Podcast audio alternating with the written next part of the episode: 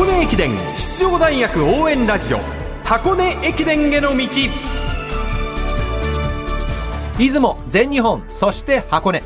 学生三大駅伝すべてを実況中継する文化放送ではこの箱根駅伝への道でクライマックスの箱根駅伝に向けて奮闘するチームを応援紹介しています。文化放送斉藤和美です。ナビゲーターもちろんこの方。こんばんは。柏原理事です。よろしくお願いいたします。ます。今日は日本大学と日本体育大学2校を特集しますまずは日本大学の話題からいきましょう、はい。日大の新正弘監督が就任して以来基本を徹底的にしてきたというお話ですね、はい、新監督は練習ができなければ試合に出ても結果は出ない。生活が崩れていれば練習もできないという明確な考えをもとに競技面と生活面両方で基本を徹底してきました競技面では新監督が選手を導きさらに基礎となる生活面はキャプテンの下優真選手に全て任せてきたんですね。まあでも練習がね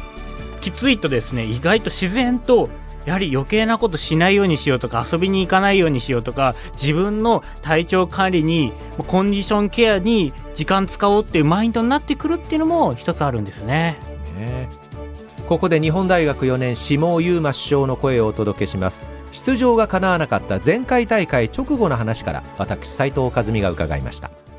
前回の箱根が終わってから4月までのチームはどうなっていたんでしょうか？そうですね、まあ、監督が不在ということもあって、まあ、選手だけでの、まあ、練習が多かったんですけど、まあ、自分がキャプテンになってからはうんやっぱりこれじゃあ箱根駅伝は出れないっていうのはずっと思ってたので、まあ、チームの、まあ、雰囲気を乱す選手にはしっかり自分から注意して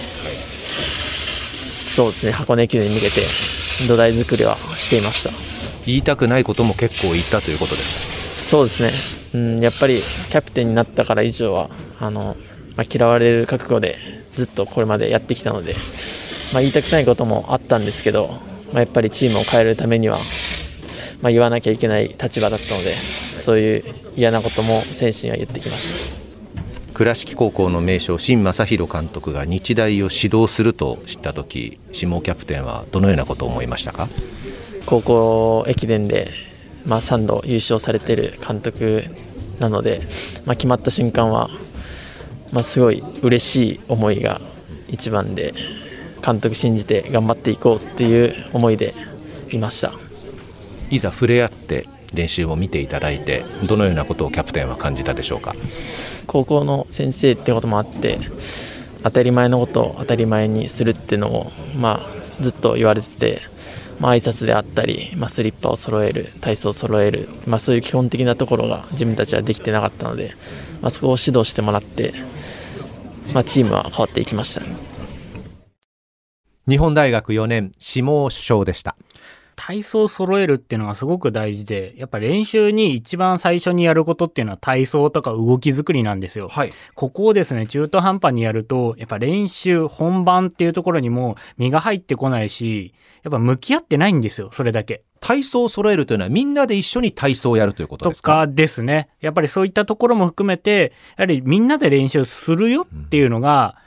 大事なんですね。チームスポーツですので、駅伝って。なんでそういったところから、まあ細かいことになっちゃうんですけど、これが個人でもしっかりきっぱりやってればいいんですけど、はいどうしても目が届かないところって、やっぱ人ってサボりたくなるんで、そういったところも含めて、新正弘監督も、下尾選手も、ここはしっかりやろうっていうので、多分ちゃんと立てたんだと思うんですよね、目標をね。高校時代は絶対できてたはずですもんねそうですね。絶対やってたことが大学でやっぱ自由っていうところも出てくるんで、そういったところになってくると。続いては日本体育大学日体大の話題です。今大会で76回連続76回目の出場を果たしました。連続出場継続中のチームの中ではもちろん最も長い記録です予選会で見せた集団差、本当に芸術的でしたね。統制が取れてましたよね本当にもう、こう、1ミリのもずれもないというか、日体大の集団体操と一緒ですね。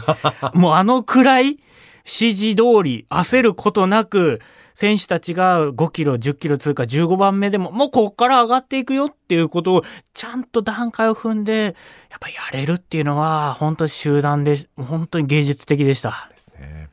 あの完成された集団走には確固たる裏付けがあったんですね。日体大キャプテン漆畑敦樹選手のインタビューをお届けします。私斉藤が伺いました。キャプテンに就任されてどういうことを心がけてきましたか？自分的にそのキャプテンになった時に立てた目標というか目指すキャプテン像として性格的に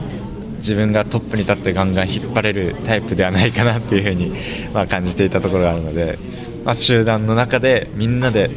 頑張るというか方向性を示しながらみんなで一緒に進んでいけるようなチームを目指していければいいなって思ってたので、まあ、4年生中心に力を借りながらここまでやってきたかなというふうに。ま、あ、あとは今年1年間一体感っていうのを大切にしようっていうことでいろいろとそういう面でどんどんいいチームになってきたかなと一体感の集大成は箱根の予選会の集団走で見事に表現できたんじゃないですか。そうですね、まあ、まずはその一体感ってなんだっていうのから始まっていったんですけどその話し合いで出てきたことこういうのが一体感じゃないかとかこういうことすればいいんじゃないかっていうのは4年生だけじゃなくて後輩にも意見を聞いて意見を出してもらってで、まあ、それをまた4年生で話して意見を出してくれたことを全部やってみようっていうことがあって絆というか信頼感というかそういうのがあってもちろんチーム一緒に走ってるメンバーの一緒に練習してるのでこいつらがやってくれるっていう信頼感とか応援してる人たちも、まあ、ただ応援してるんじゃなくていろんな伝達をしてくれたりとかしてて全員がここで仕事をしながらそういう一体感が生まれたかなっていう予選会では一体感があったかな生まれたなっていうふうに思います。日本体育大学漆畑キャプテンでした。面白い話でしたね。なんか普段だとチームでどうしていこうああしていこうって大枠を決めていくのがなんかこうミーティングだったりするんですけど、はい、すごいです。局所的に我々が思う一体感とは何かっていうことを突き詰めた結果そこからいいコミュニケーションが生まれたっていうのは、はい、これ珍しいですよ。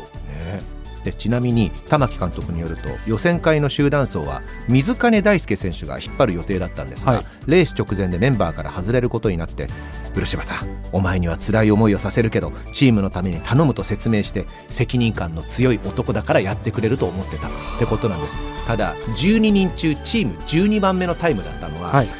もう5キロ通過ごとに10人いるな10人いるなみたいな感じで ちゃんとそのコース取りとかも確認して人数も確認してたから15キロで10人いたからほっとしたんだろうな。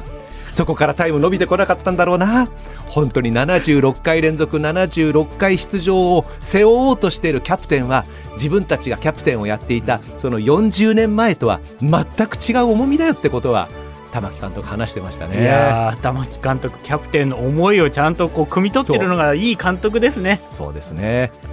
箱根駅伝への道ナビゲーター柏原隆二さんと日本大学と日本体育大学の特集をお送りしました。ありがとうございました。ありがとうございました。